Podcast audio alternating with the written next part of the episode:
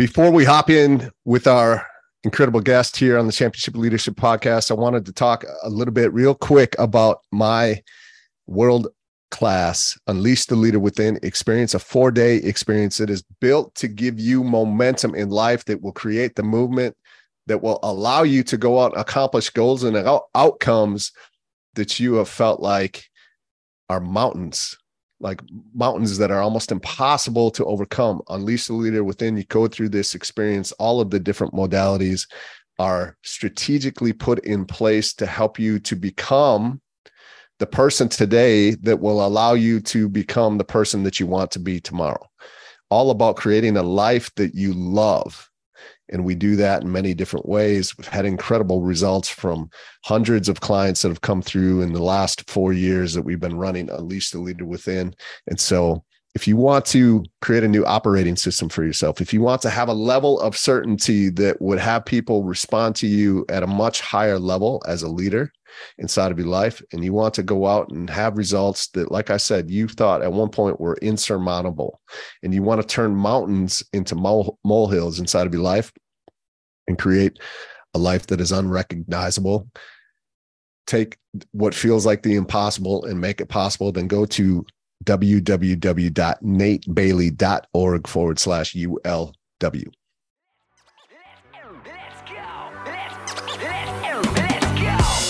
In 05 and 06, I deployed to Kuwait. I used to wait every day for them to say, Nature going home. I missed my life, missed my wife. 15 months, she was all alone. But when I got back, I felt out of control.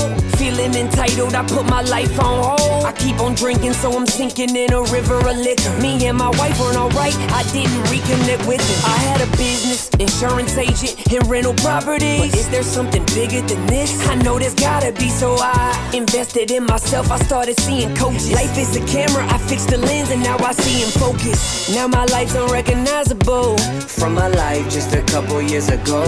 17 plus years of marriage, it's never been better than this. And we got three kids, that's who I do it for. I'm called to be a leader. I'ma lead the way, cause I'm a firm believer. We can do anything we want. If I said it, then I meant it. I probably already did it. Consider it done.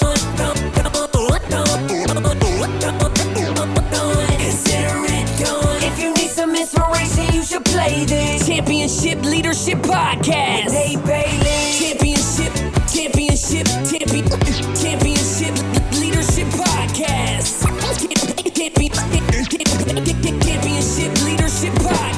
Nate Bailey. Hey, what's up, everybody? Championship Leadership. We got a we got a special episode here for us today. We got we're getting tag teamed. We got Rick Yarosh and Tom Murphy with us here today on the show. Thanks for being here, guys. Thank you for having us, Nate. I appreciate it very much. It's an to I be uh, here. yeah, absolutely. I learned Tom uh is sticking it to Rick. He's in Costa Rica, just hanging out with his his feet up in the air while Rick has to go work in uh Pennsylvania of all places today. So yeah, got to pay for Tom's vacation. Tom's got a big smile on his face. He doesn't seem to mind. So no, he does not. All right. Well, listen, I was going to save this for later on in the show, but I'll do it right. I'll do it right now. Let me give you some words of wisdom here, Nate. Um, Bo- oh boy. prob- prob- probably a little early to get into this part of the conversation, but you should write this down, Nate. Never get in a roasting battle with a guy that's been roasted because he always True wins. story. Yeah. Now let me let me tell you let me tell you a quick story. So one of the great things about Rick Yarosh, and hopefully I'll get a chance to talk about Rick here on the show. Uh, Rick has taught me some incredible lessons, and being a tough guy, and um, you know I've participated in some sports that some people consider tough, and you know I've wrestled my whole life. Being a tough guy, sometimes it's tough to show your feelings, and it's tough to Yeah. laugh laugh at yourself, right? And so when I meet Rick, um, you know, at first year and a half or so, I didn't joke around with him at all because you know I treated him like a wounded little puppy dog, and Sure. you know it was probably Yeah. the worst thing I could have done because Rick wants you to treat him like he's normal and like he's your friend. Mhm. And so it really wasn't until you know one about a year and a half into our relationship, um, I'd never seen Rick in a wheelchair, and uh, he called me and he said, Hey man, I'm going to get to the hotel real late, but I'm going to be in my wheelchair because he has a prosthetic leg. And, and I was like, Oh, that's fascinating. And that whole year I was vlogging with my vlog camera.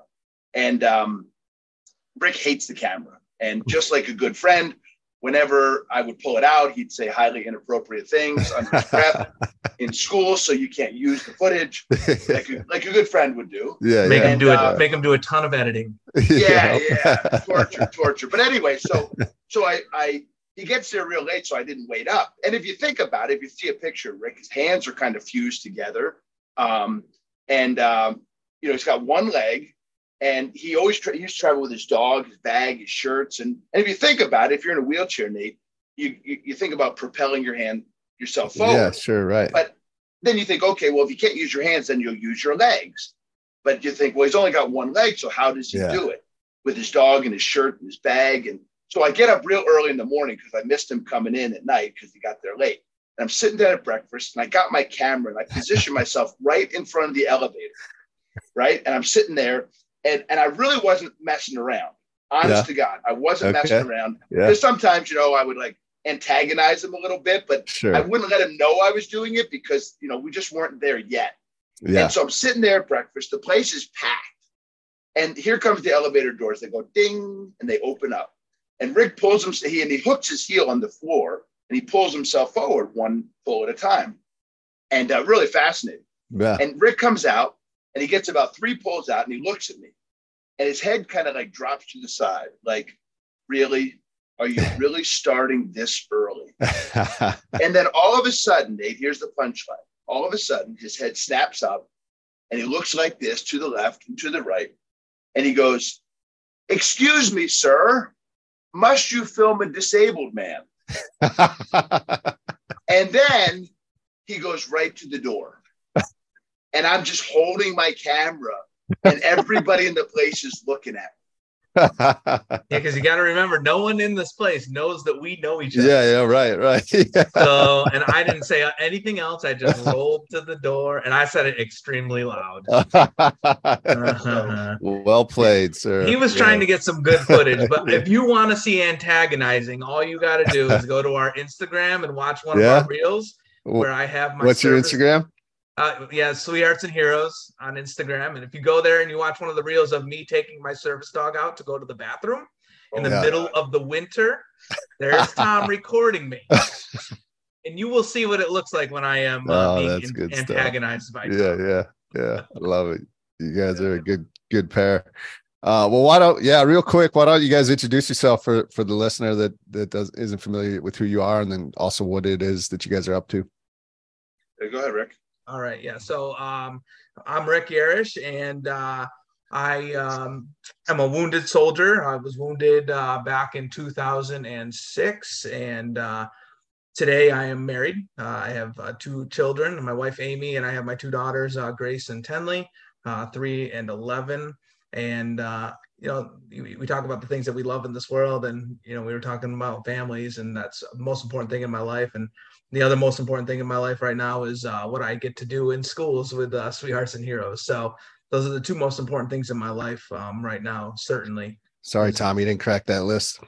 Ah, well, he's a piece of the Sweetheart and Hero, I guess. We'll, we'll include him in that. But you know, as as this thing goes, as this conversation goes on today, I think you'll realize the importance that Tom has in my life because Mhm. Um, I wouldn't be doing the things I'm doing today. Uh, we've been almost in front of almost two million students now, and it, that wouldn't have happened without um, my meeting Tom. So that's a big part of um, where I'm at today. Gotcha.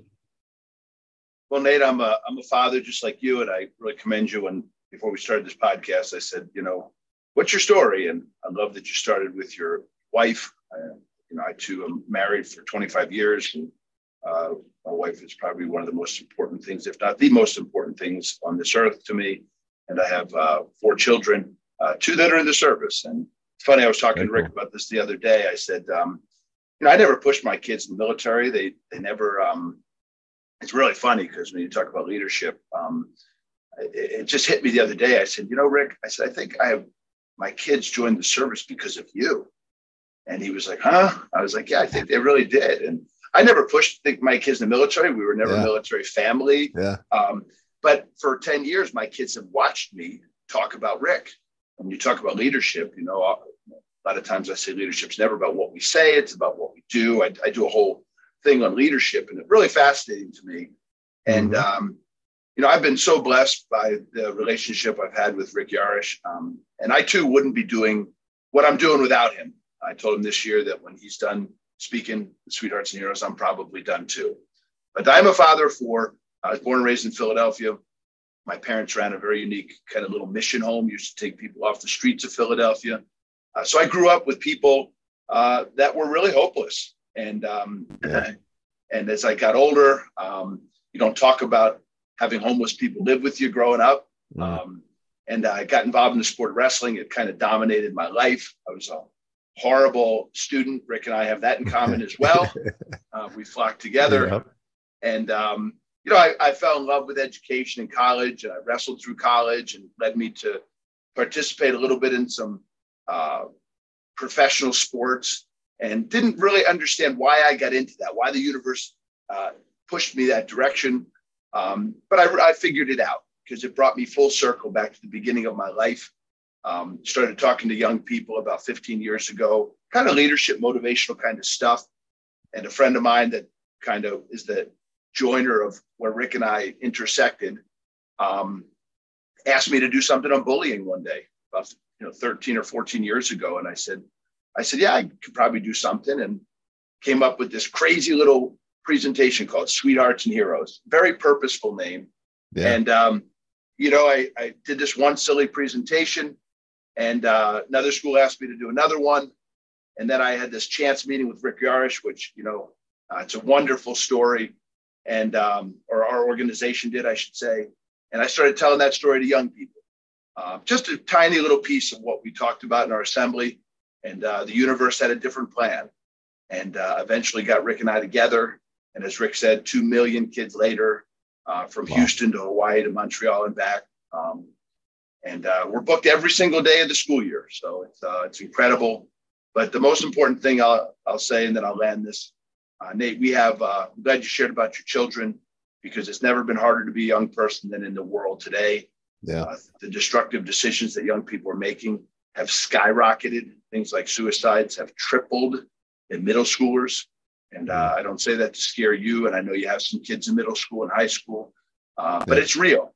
Yeah. And maybe that's the worst of the destructive decisions.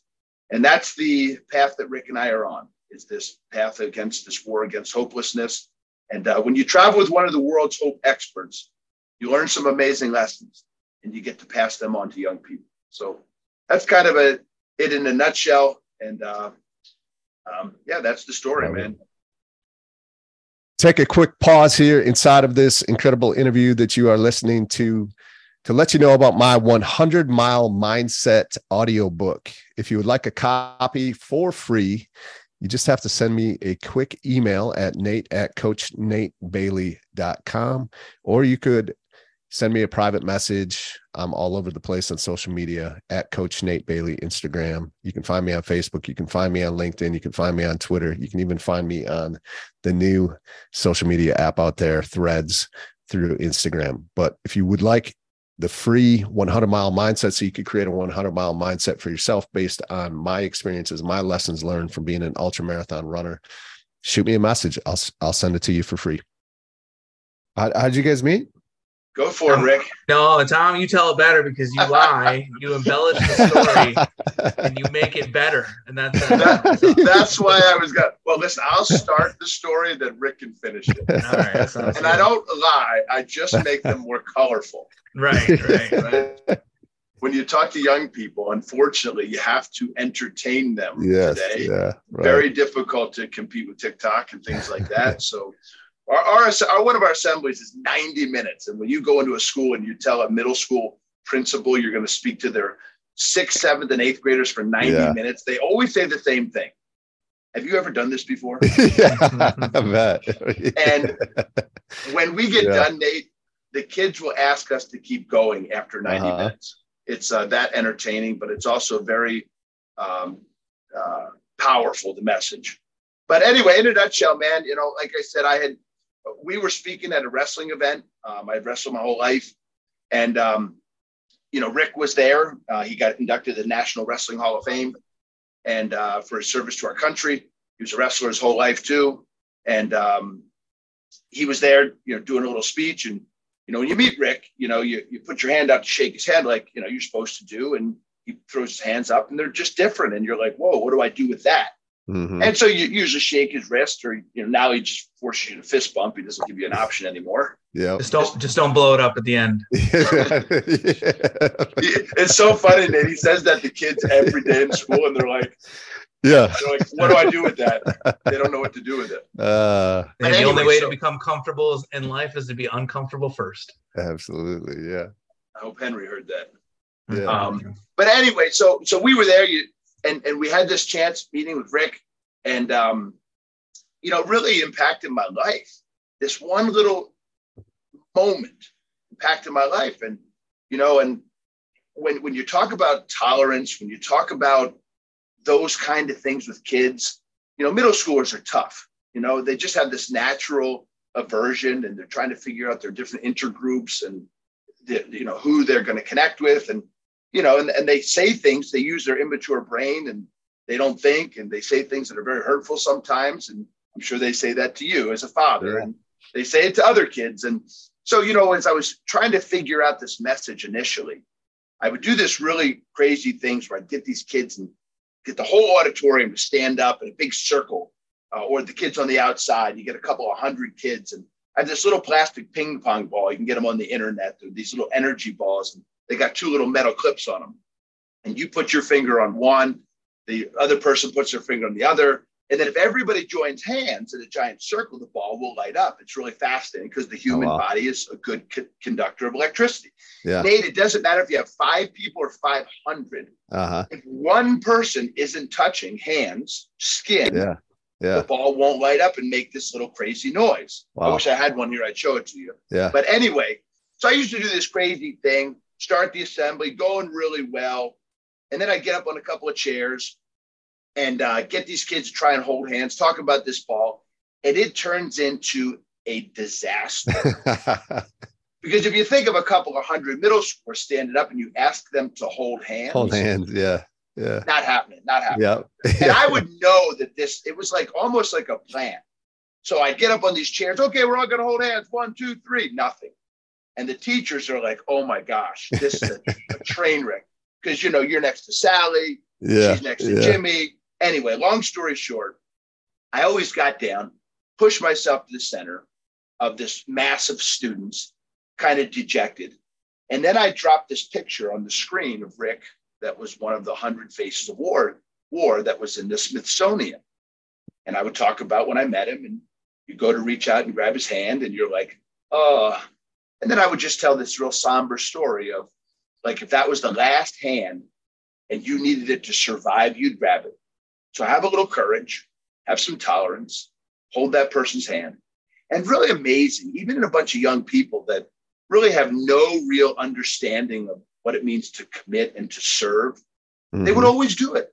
And I had a hundred percent success rate out of about 50,000 kids. Wow. And then you know, they'd all, and then I'd get back up on the chairs, hold hands, the ball would light up. Teachers would be crying. They'd be, like, oh my God, that was like, and so I did this to all these kids. And then I got a little spooked. I'm like, because Rick wouldn't have remembered our organization. It was just this quick meeting. Like, hi, yeah. how you doing? I'm here to teach wrestling. You're here to speak. And uh, so we got a little spooked. And so I sent him a bunch of emails. Hey, Rick, you don't remember me. We met. I'm using your story because I figured, you know, I'm getting this cease and desist order from this wounded veteran that yeah. says, you know, yeah. um, and so I sent him a bunch of letters, uh, emails, never responded. and and don't say anything yet, Rick. I'm gonna let you jump. I'm I'm gonna let him take over the look story. At him, look at him taking control of this yeah. whole thing. I know, I know, but but I love when he tells the story. But anyway, so I sent him all these notes, and then I'm like, just screw it. Like at least I tried. Yeah, yeah. Sure. So he must be okay with it. And he never responded one time.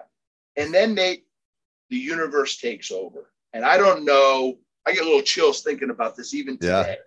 But I don't know what your belief system is, the universe, the structure of reality. But it had another plan for Rick and I And this is where I'll let Rick kind of take over and he'll tell you how the universe uh, unfolded the Sweethearts and Heroes message from uh, probably about a three or four second meeting um, over a year or two before. Yeah. So, I mean, um, you know, I was getting those emails and the texts and the phone calls and the voicemails and stuff like that. Stalker. What's that? Yeah, Stalker right. level. Stalker. And, and, you know, the, the other guy that I had met that same day is bigger and balder and has more tattoos, and they're talking about anti-bullying, and I'm like, what is the what are these guys doing? it's just weird. And honestly, I didn't care if they were using my story or not. Like so Sure. whatever. Um I didn't really want anything to do with it. I was doing my own thing. I was at that's why I was at that wrestling event that day speaking and um, I was comfortable doing what I was doing. I didn't really want to be a part of a structured uh, speaking organization. Yeah, so I okay. kind of ignored it. Um, but then uh, something really weird happened after that meeting, probably. Yeah, but but but Rick, you forgot what about the hero part? Oh yeah, yeah, yeah. So um yeah, there's Tom again jumping in and just changing the story. Now I gotta find now I gotta make something up because he's lying. no, I'm just kidding. Uh, so the one part I heard the name of the organization was Sweethearts and Heroes. And when I heard the word hero, Hmm. I figured that's why they wanted me on the team. Like, okay, we got our hero. We got the soldier who, you know, was in Iraq okay. and injured in Iraq, and he'll be the hero of Sweethearts and Heroes. So I didn't want to be in a school parading myself as a hero. I would never consider myself a hero. Now I understand that other people will do that, and that is fine with me, but I can't do that for myself, and I won't. Sure. Um, so I wouldn't, I didn't want to join because of that for one, and then just anti-bullying, and I was doing my own thing. It just didn't seem like a right fit for me at that time. Yeah. Um, but months went by, uh, you know, after I had received those emails and things, and then I got this uh, phone call, and the phone call is just, it's unbelievable that this phone call came to me because uh, to finish the story, I got to go back 20 years before that day I was speaking at that wrestling, um, that that wrestling uh, um, camp that I was speaking at. So uh, Tom started Sweethearts and Heroes with uh, a guy named Jason, and Jason and uh, Tom knew each other from wrestling in college together. And uh, after, uh, so Jason went to college or high school in Queensbury, New York, and uh, Jason was best friends with this guy named Shane, and they were played football together, captain of the football teams together, hung out at each other's houses. They were just best friends. And then when they graduated, um, they separated and uh, they hadn't actually seen each other in 20 years. So 20 years goes by, they haven't communicated in any way, and uh, they ran into each other around Christmas time, and they started talking about life and uh, you know their families and what they were doing in their life. And you know, Jason had mentioned to Shane about Sweethearts and Heroes that he started this organization, and uh, he also mentioned to Shane that uh, they met this guy named Rick Yarosh, and you know we've been trying to get a hold of him for months now, and he won't get back to us.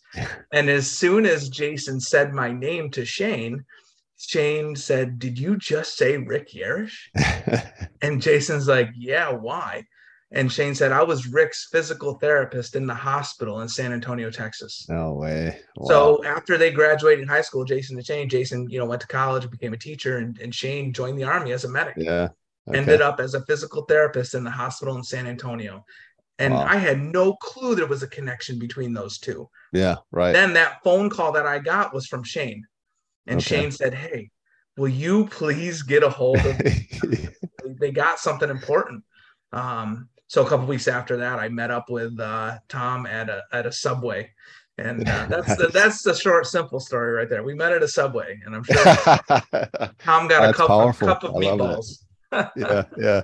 Let, let me let me just make one last quick comment about this. You know, Rick's right. Um, you know, when I was speaking to young people, whatever I was saying, man, to these young people during these presentations when I first started this thing, um, I would find myself in the auditorium after presentations, and young people would always sneak back in, just a handful, one or two, every presentation. Lights would be going down, and usually they'd want to tell me their story. And, you know, it just brought me back to my childhood. And it was my brothers and sisters growing up. You know, I used to spend a lot of time going to prison on the weekends to visit these people that my parents would take in. And um, you know, it was the same story, just Yeah. struggling with life.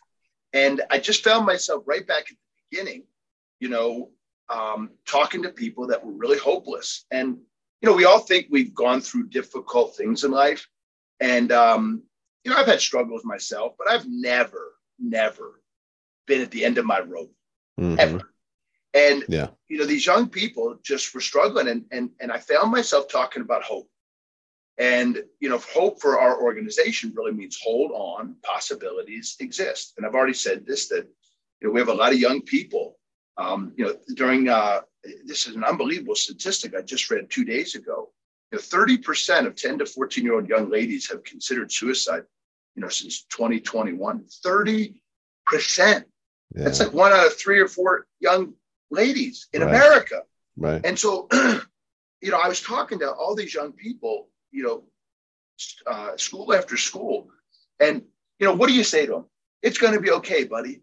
But I don't really understand the position that they're in. I don't understand hope and hopelessness. And so, really, at the end of the day, it had nothing to do with Rick's status as a hero, as he said. That never even crossed my mind. Sure. the fact was i needed someone we needed someone that really understood what it means to give up to say i'm not holding on. There are no possibilities for my future. Because when you look at rick and you say like who the heck wants to wake up next to that for the rest of their life? And we say oh come on tom love is on the inside. Yeah until you look like that.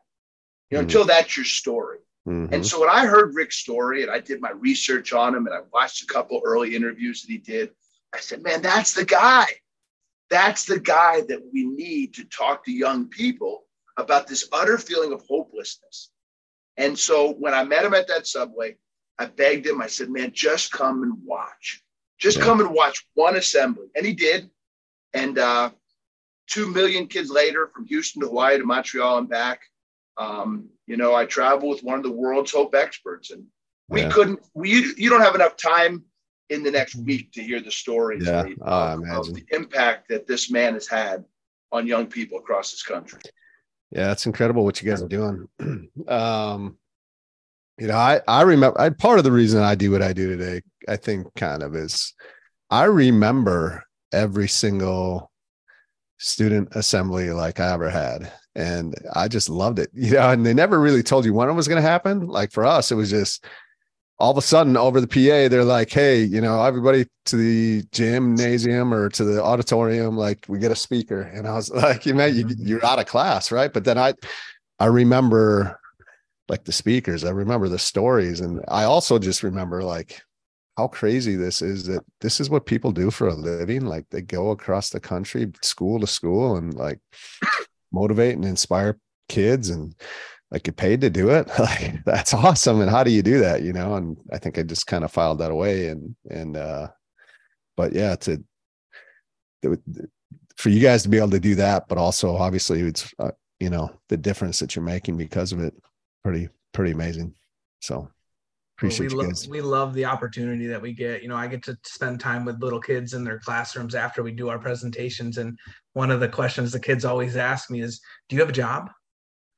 i love it because to them, this doesn't seem I get to yeah totally like, I'm- right I'm, standing in a classroom and I'm smiling and I'm laughing. And yeah that doesn't sound like a job. A job, job Yeah. sounds like something you're forced to do to make money. And, right right um, It's funny when these little kids ask, "Do you have a job?" And I'm like, "Well, Yeah. I'm in schools almost five days a week, Yeah. so that is kind of my job." But I love it. It's hard to consider it a job because it is that's as a kid, that's what you think of a job, like oh, something you're forced to Yeah. do to make some money.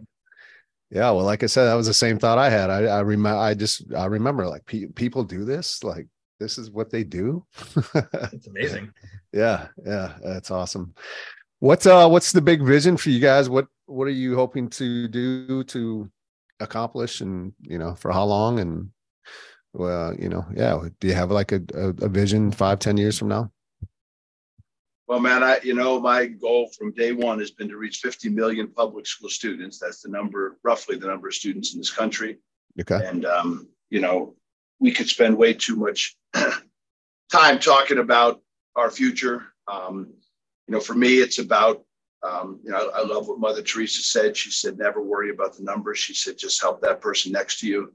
Yeah, You've changed the world, and I think that our our goal is to change the world. And you know, sometimes people hear that, and you hear a lot of people say stuff. I want to have an impact on the world, but sometimes you forget that you know the universe. You know, I think it was Alexander Solzhenitsyn. you know, that that said um, he wrote the, the Gulag Archipelago, and he said that uh, the the universe has as many centers as human beings, and uh, you know, at the end of the day, Nate, you and Henry and Lisa and Nick, Rick and myself, and you're all the center of the universe because when it's over, the lights go out, the universe ends essentially. I mean, I don't know what happens afterwards, if anything, but it's over. Mm-hmm. And so, you know, I can talk about the big plan of hitting 50 million kids. And that's ultimately this big goal plan is to introduce kids to this message that I know changes and saves lives. Yeah. I've seen it with my own eyes. Yeah. But at the end of the day, man, you know, the only thing that matters is when your son Henry's struggling. That's the only thing that matters in your life. When your daughters are struggling. So for me, man, it's one kid at a time, even though we have a big plan. Um, but we really have no idea what we're doing, Nate. We started out, uh, we're yeah. just a couple of dumb wrestlers. And, uh, you know, it's been a thing of beauty. Yeah. Yeah. the, you know, the name of the podcast is championship leadership. And, yeah. uh, I, you know, I, I, I, struggle with the word leader uh, in my own life. Um, you know, I, I, tell people I'm one heck of a soldier and uh, you give me you give me a job to do and i'll do it to the, the best of my ability and i will do mm-hmm. as much as i can now there's leadership in that certainly um, but uh, you know tom is one of the best leaders that i've ever followed you know so i just get i get to be a soldier who says you know i'm following your lead and there is leadership in that like i don't know if i consider myself much of a leader but when people come up to me and they say i don't know how you don't see yourself as a leader i mean that right there tells me that i have some leadership qualities. But um i do uh i follow i follow the leader and uh you know he's got a, a plan. I don't know what the plan exactly is uh, but that's okay because i trust uh, him. And you know i think that's a huge part of leadership is just trusting that person that's going to lead the way. And yeah. I'm going to be there to make it as successful as possible. Yeah. Well i was just talking about god and 30 minutes ago before you guys on a different podcast. So uh, absolutely um and obviously you know i think championship leadership right leaders most of the greats will never you'll never hear them talk about how great of a leader they are like that's so right there rick i mean just the fact that you're obviously having a hard time even admitting that you are a leader uh, uh no doubt that you 100% absolutely are so um, yeah receive that for sure like because you're making a difference man you both are um we heard all the good, cool stories, and you guys obviously have an incredible relationship. What have been some of the tough moments for you guys inside of your relationships? inside of our relationships. Yeah. I was I thought you were gonna say some of the tough because you know well between you and Tom, I guess is what I'm what I meant. Oh yeah, no, I know yeah. exactly what yeah, you're yeah, saying. Yeah. I would say, you know, kind of beyond that one, I'll get into that in a sec. But you know, with the what we what we do in schools is tough as well. You know, it's a lot of fun, but hearing the stories of the hopeless kids um, you know, Tom said that, you know, mm-hmm. I can kind of relate with these kids because of the hopelessness. I can't relate with their story at all. Yeah, I can't because right. I'm not a 13 year old who's dealing with the things that they're dealing with, but I can relate with hopelessness. Mm-hmm. Um, so that is the tough part of our job for sure. But we know that that's why we're there. That's why yeah. we're there. So with with Tom and I though, um, we have we have a good relationship, and you know we start really hard in the school year in September when the school year kicks off in uh, New York. And, uh, you know, Tom's going to be doing stuff all summer. But uh, in September, we kick it off and we go together until June. Like it's full mm-hmm. time we see each other. And by October, I am sick of him. Um, you, you already said October. Right? Yeah, yeah about, about, a month, right, about a month yeah. into it. Yeah. About a month into it. And I, am just saying, oh man, it's got a little longer. So, One day at a time here but no, I, I think you know like we we we have spent um the last I don't know how many unless it falls on a weekend uh, Valentine's Day. We've spent the, every single Valentine's Day together unless it's on a weekend. I've seen Tom more than I've seen my wife on mm. Valentine's Day. Uh, Tom has seen me more on his anniversary than he sees his wife because he mm. was not very smart and got married during the school year. but that's uh, that's our relationship. I mean, you know, we have we certainly had some uh, tough spots along the way, but I can't even really pinpoint um, too many of them. Like, you know, I think the the school year gets a little taxing. Like, you know, it feels like June. It does. It, it certainly does after that long school year Sure. of being in school so many times. Um, but that's not, that's just overall. I wouldn't even put that on our relationship together. Um, but it is going to be good not to see him for two months. Well, you know, if, if I had to jump in on this, um, Rick said something to me at the beginning of the school year this year, and um, it really hit me in the heart. Um, and uh, you know, I can, I can, I'm overwhelming. If my wife were on here, you know, I, I don't have an off switch. I, I'm 24 7, 365. I don't stop. It's just on all the time. I, I don't take vacations. Like Yeah. I, I will work every day on this vacation. Um, I don't remember the last time I took a vacation. Um, but after 25 years, my wife needed something because I'm gone all school year long. But we were in a hotel room early this year, and Rick said to me, he said, you know, he said, you know, you're you've changed. I'm like, what are you what are you talking about? I didn't change. Yeah. no, you've really changed. And um, you know, I really, if I reflect, because it's a it's a really fascinating question you just asked, because um, when I when I really s- sit back and have a little bit of self awareness and really think about that question, I think I, I think I would have driven Rick away. Um, and I don't know if he'd admit this, but I, I know my nature, and you know, I am so incessant and over and over and over and over and over and over and in all areas of my life and i can rick has an unbelievable radar i've never met maybe my wife has a very similar radar to rick rick can meet someone and in a split second he could be like uh, no not a fan Yeah. and, and i'm not saying he doesn't like the person as a human Right. being Yeah. But he just can tell like that that guy's acting Something. Yeah. he- Yeah. he's just not authentic and real and so um and there's a part of me that i don't want to say i act but i'm just very intense i don't know any other way to say it and rick could tell you about that intensity and it's like i've had enough of this and everybody that meets me they're like oh my god i'd love to get to know this guy and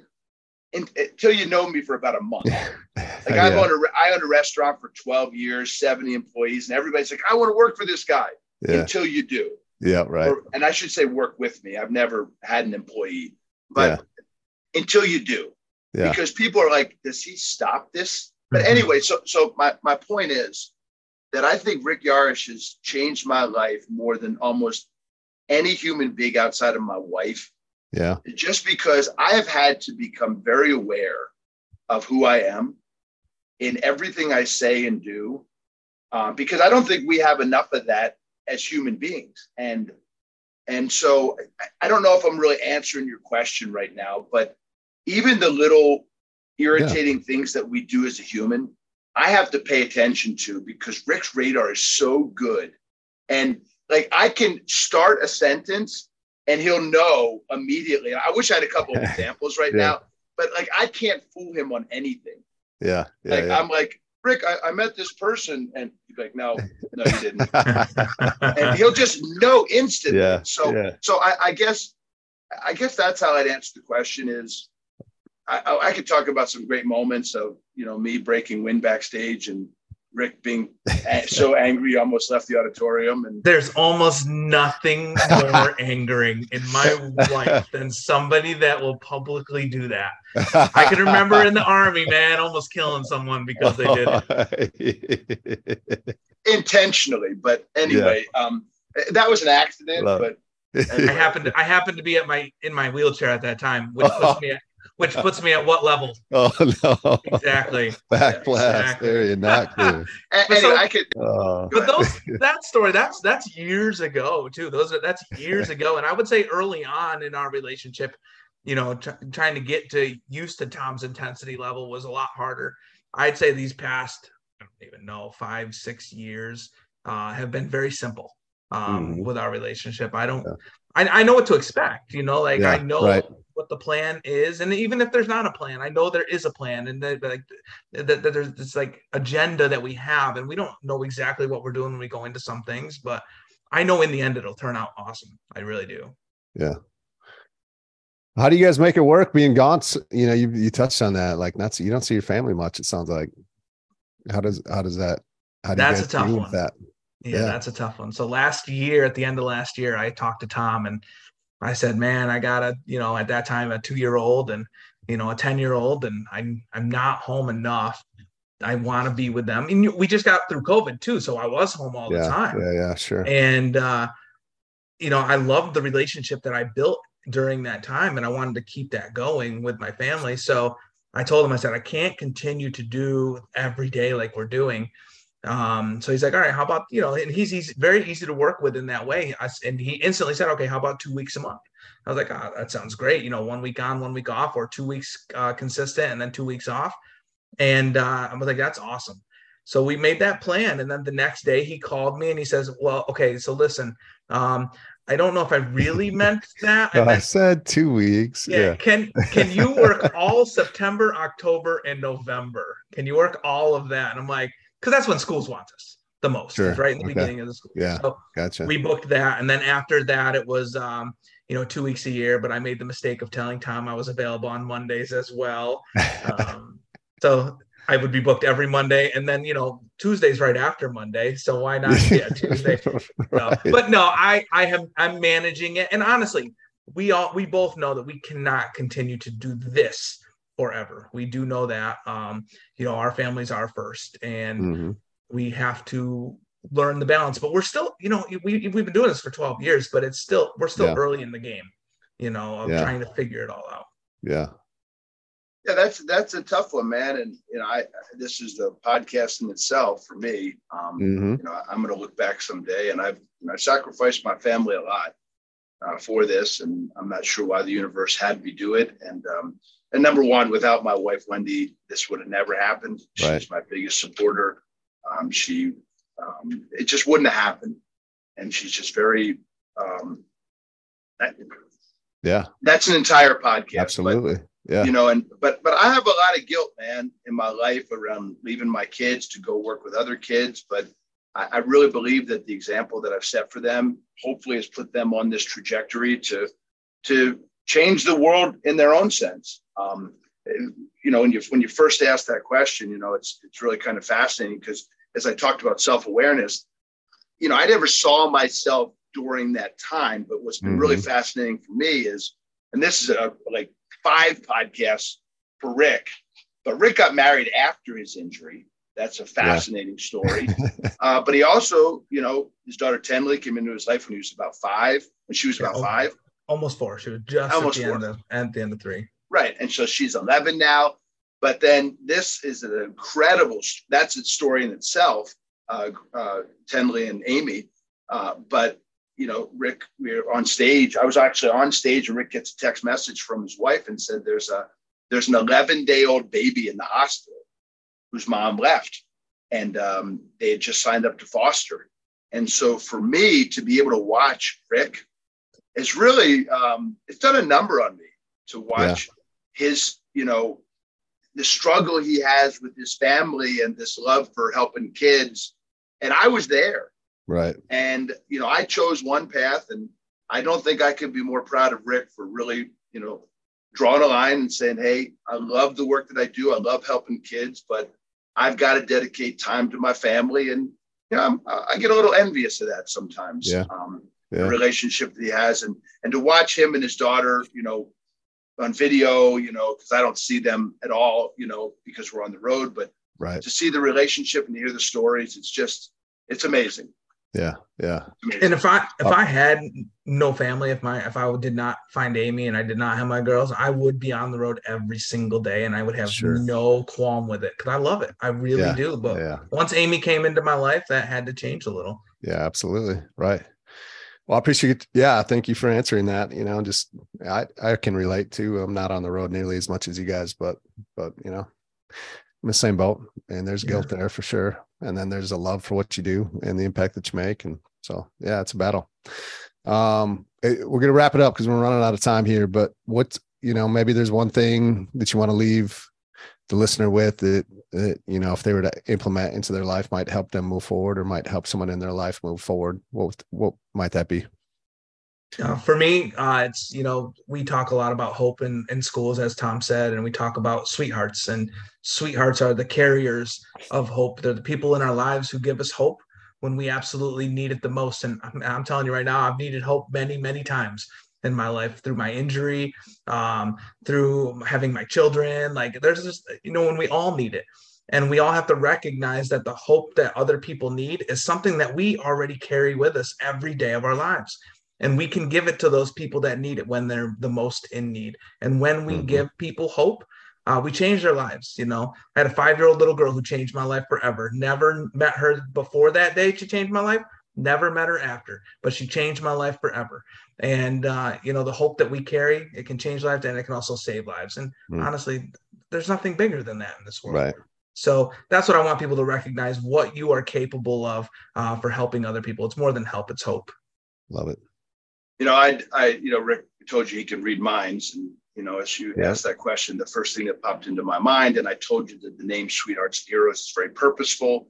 And when I got asked to do that original assembly, Nate, um, the first thing I did was sit down and look up the word bully. And when you look up that word, you find that in the 16th century, about 40 years after Columbus sailed, um, the beginning of the 1500s, the word bully was coined, right? Um, mm. And it actually meant sweetheart. And the funny thing is, Nate, it's a common thread that we all share as humans. And when I say a common thread, I mean, you wouldn't be on this podcast right now, Nate, if it wasn't for a handful of people when you were struggling. And it didn't have to be life or death, but when you were struggling, someone came into your life, one of your 16th century bullies, and they gave you hope.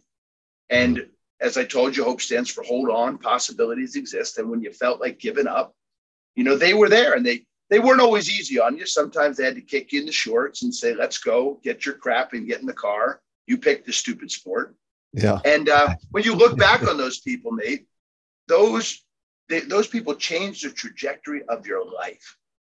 And I might be one of the most blessed human beings on planet Earth because there's no one else on Earth that's got to travel with one of the world's hope experts, had their personal life changed, um, spoken to over 2 million kids about hope. Um, and, and I would be remiss if I didn't mention the heroes part. And, you know, heroes are just people that are willing to do things other people aren't willing to do. And they, and they mm-hmm. do this magical thing called jumping into action. And really it's about action. It's about hope. And, um, you know, I, I would say that you know, without Rick Yarosh in my life, I wouldn't be the man I am today. I wouldn't be the father I am today. I wouldn't be the leader I am today. I wouldn't be the human being I am today. And I think that when we covet those 16th century bullies and we just honor them, then we get to turn into them. And then we get to recognize, as Rick said, that we all have this beautiful thing called hope inside of us. And it's a choice that we make to give it to other people. And that's what changes the world. And um, I just couldn't be more blessed to to know Rick and to spend time with him and to continue to grow and to change the world with him. Yeah. Well, I sure appreciate you guys and and uh, what you what you're doing and the message that you have and and that you're going out and and you know you're sacrificing a bit of your own life to go and help others as well. And I'm sure you benefit a ton just as much, if not more, from from what you do uh, in return as well. But thank you so much for being here. It's it's really been uh, an honor, and it's been one of the favorite podcasts I've had to date for sure. I'm only 400 in, so you know that's saying a little something. But uh, yeah, thank you guys. It's been great. Well, we appreciate you, Nate. Thank you for all you do and your commitment to helping others. Yeah, yeah. What uh, before I forget, what, what's the best place to go? Sweetheart and Heroes on Instagram. Anywhere else to sweetheartandheroes.com? Yes. Yeah. Gotcha. Yeah, too easy. Beautiful. Yeah, hopefully our, our paths cross again, Nate. And yeah, I uh, hope shoot so. me an email. I'd love to get your email, man. I'll, I will. shoot you a few things on what we do. And uh, Minnesota's a great wrestling state. Uh, very yeah, historic. Huge, huge. I got a good friend of mine that I wrestle with from Minnesota all the time, still today. I was going to ask if you guys, yeah, ever come in, into the area. Uh, no, never been to Minnesota yet. We've had a couple inquiries in Minnesota. Yeah. I, I, just watched. I have the, a couple ties too, so I don't know. I mean, if you if you're yeah. interested, it sounds like you guys aren't lacking work, but but uh, we'd no. love to see you guys. So, yeah. well, thanks again for the time today. Appreciate it. Thank, thank you, Nate. Thanks, Nate. All right, buddy. No doubt you enjoyed that incredible episode of the Championship Leadership Podcast. As always, And this is again just a, a gentle nudge and reminder to go check us out at natebailey.org forward slash ULW if you want to transform your life to one that you love, to go out and accomplish things in your life that you've been thinking and dreaming about and, and just have maybe felt that it wasn't even possible at some point. If that is you and you want to take your life to the next level, go again, natebailey.org forward slash ULW. Let's have a conversation and let's change your life for the better. Let's go. Let's go. Let's let's go. Let's go. In 05 and 06, I deployed to Kuwait. I used to wait every day for them to say, Nature going home. I missed my life, missed my wife. For 15 months, she was all alone. But when I got back, I felt out of control. Feeling entitled, I put my life on hold. I keep on drinking, so I'm sinking in a river of liquor. Me and my wife weren't alright, I didn't reconnect with it. I had a business, insurance agent, and rental properties. But is there something bigger than this? I know there's gotta be, so I invested in myself. I started seeing coaches. Life is a camera, I fixed the lens, and now I see in focus. Now my life's unrecognizable from my life just a couple years ago. 17 plus years of marriage, it's never been better than this. And we got three kids, that's who I do it for. I'm called to be a leader. I'ma lead the way, cause I'm a firm believer. We can do anything we want. If I said it, then I meant it. I probably already did it. Consider it done. Consider it done. If you need some inspiration, you should play this. Championship Leadership Podcast.